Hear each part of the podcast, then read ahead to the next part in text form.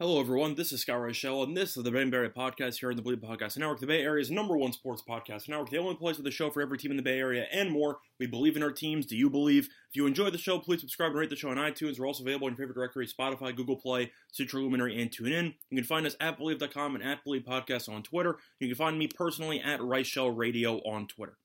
On this week's show, we're going to be talking about the Golden State Warriors and their next few matchups over the week. But before we do all that, we're going to have a quick word from our sponsor. All eyes are on the gridiron as teams are back on the football field once again. As always, BetOnline is your number one spot for all the pro and college football action this season. With a new updated site and interface, even more props, odds, and contests, BetOnline continues to be the number one source for everything football related. Head to the website or use your mobile device to sign up today to receive your 100% welcome bonus. That's double your initial deposit just for signing up. Don't forget to use the promo code NFL100. Bet online, the fastest and easiest way to bet on all your favorite sports. Bet online, your online sportsbook experts. Welcome back, everyone, to the Ben and Bray podcast here for Thursday, May 26th. Before we went on break, we previewed what we are doing for this week's show. Once again, talking about the Warriors and their upcoming matchups for the following week. But in this case, it might be a little bit unique because it might be the upcoming matchup in singular form. Because if Golden State, of course, wins Game Five, then we got no more no more matchups to talk about because Golden State's officially advancing to the final. So we're going to quickly recap what happened last week. And overall, it was a pretty tough week for us to actually gauge for ourselves. For Golden State, very solid because Golden State already had a home court. They stole another, I'd say, insurance game there at home because they were able to beat Dallas on the road in game three. So they have a couple games to play with, and they played with it in game four as they ended up getting run out of the building.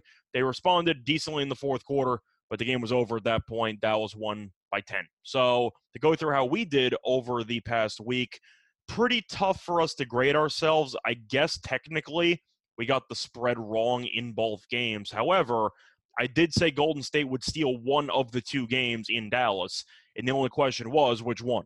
And at the end of the day, you're looking at a spot where I said Golden State would win and cover on Friday at home. They did. It wasn't the way I drew it up, but they covered, so we got that right. And then we ended up getting the Sunday and the Tuesday game wrong technically because I thought Dallas would win game three and lose game four, and it was flipped. So it is what it is. I guess technically we broke even or we had a mediocre week, but we said the Warriors would close it out in five, and right now they have a shot at home to close it out in five. So assuming all goes well, then I'll give myself a brief pat on the back next week, but it's easier said than done. We're going to have to wait to see if Golden State can actually close it out at home in game five. Now, the spread for this one is the Warriors favored by seven. Total is 215 and a half. The spread for me does seem a bit low. I guess the argument is that Dallas finally got its shooting back on track and that Dallas in game two should have won the game outright before choking away the whole lead in the second half. So Dallas has shown an ability to perform well at times on the road in Golden State. Now, do I think that's going to matter for game five? Probably not. I'm assuming Golden State will close it out at home. We saw how they responded in the two previous series where they could have closed out Denver in game four and they could have closed out Memphis in game five, and they lost both those games and then ended up winning pretty decisively in the following game. So I think you're going to see a similar story here where Golden State should be motivated to really just end this thing and advance to the NBA Finals. And you're looking at a spot where Golden State on the road in game four seemed like they were really just going through the motions. And I know, of course, they were still trying to win the game. I'm not saying they automatically got off the bus deciding they were going to punt it. But when you start playing a bunch of players who have really not gotten much playing time, while the game was still in the balance, they played Kuminga a decent amount. They played Moody for a bit. They got Damion Lee some minutes it really seemed like Steve Kerr was just giving his bench guys some some reps in the middle of the second, third quarter of that game. And I feel like that was pretty telling to me that Golden State was not treating this game with the sense of urgency they did for the first three games of this series. I think that will be fixed. I think Golden State will get back on track. But to break down the actual total for this game, I find this total extremely difficult to predict because the total comes down to one thing. Can, can Dallas's supporting cast actually make three pointers? That's really the story of the game. And you can make an argument that that's the story for the spread as well, because if Dallas makes a decent amount of threes, they should cover. However, we saw that in game two, and Dallas forgot how to shoot in the entire second half, and that was the story of the game. So For me, I am going to lean to the over in this game. I think that Golden State can still generate enough offense to cover even if it goes over, but I do think that Dallas can shoot enough from the outside and make enough threes to hang around enough to send this game over the total. Now, Golden State in the first four games of the series has scored at least 109 points in each game. So I do think you can pencil Golden State in for probably around 112 at home, maybe a bit more. Maybe you can make an argument for 115, maybe even 120 if they really shoot well. And Dallas, I think, can do enough to score probably 105 in this game. I think that you're looking at Kleber getting back on track, Bullock back on track, Finney Smith played well. Dallas just had a solid game. And the game was only close late because Dallas really just didn't care after the third quarter. They got outscored 39 to 20 in the fourth. The game was technically a 10 point game.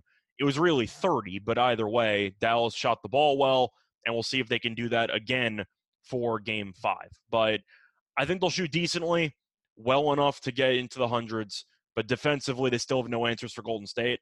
And the issue is that Golden State simply put did not make enough shots, not to mention the really interesting rotations that Kerr was using in that game four loss. But Golden State shot 48.8% from the floor, which has been pretty steady. So that number is still definitely higher than what Dallas wants. Three point shooting, they went 10 of 28, which wasn't great. Free throw shooting wasn't great either, 65% from the foul line. And they also turned the ball over only eight times. So Dallas really struggled to generate many turnovers. Golden State played a lot of zone in the first half. Dallas did a decent job making some shots to force them out of it. But at the end of the day, I feel like Golden State's going to take their chances and uh, just force Dallas to continuously make three pointers from the supporting cast. And I don't think they can. So I'm going to go with Golden State.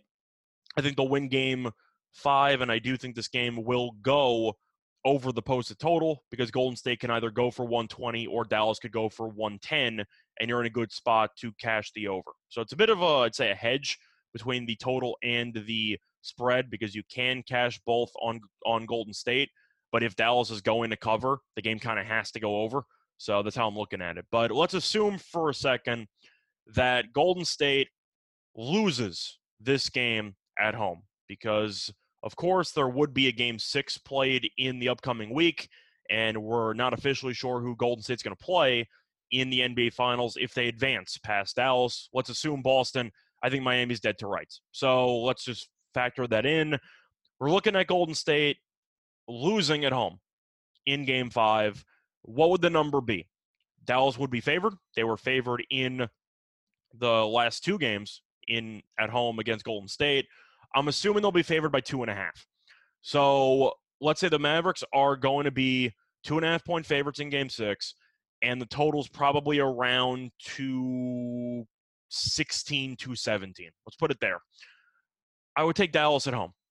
And I do think the series would go seven if Dallas wins game five, because at that point, momentum has fully started to flip and Dallas, if they can get enough steady contributions from the overall three point shooters on the team, I do think Golden State's defense could have some problems. Now, Jason Kidd made some comments saying how he's flattered that the Warriors keep playing zone because that means they can guard us man to man. And first of all, I think Kidd's right. Second of all, who cares? The whole purpose is to win the game.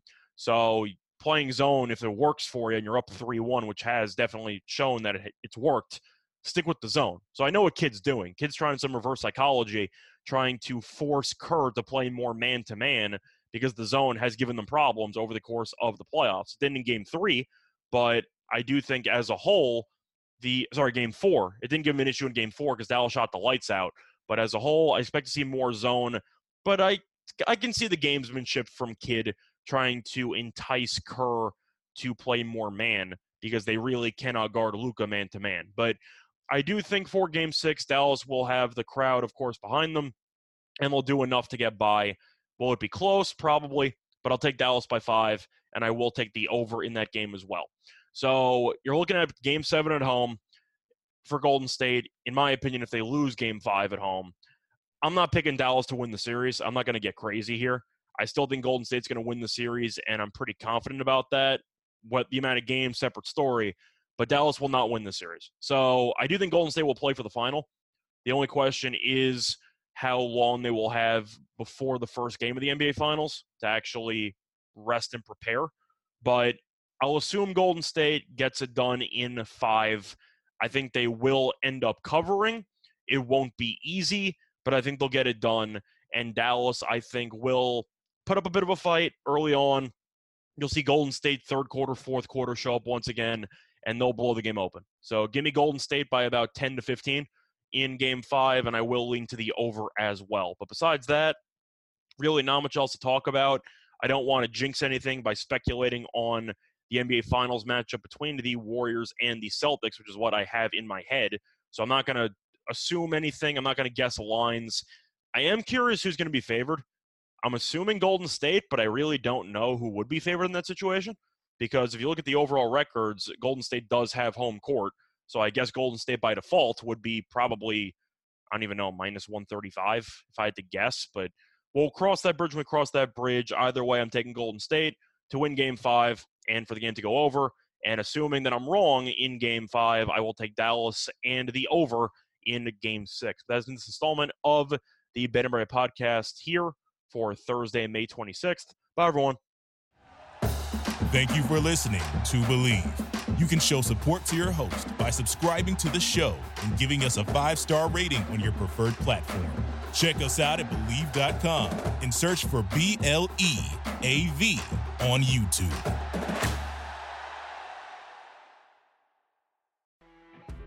You know, when you're listening to a true crime story that has an unbelievable plot twist that makes you stop in your tracks? That's what our podcast, People Are the Worst, brings you with each episode. I'm Rachel. And I'm Rebecca. We're identical twins who love true crime cases that make you say, didn't see that coming, and we hate the people responsible for them. Listen to People Are the Worst now on Apple, Spotify, or wherever you get your podcasts.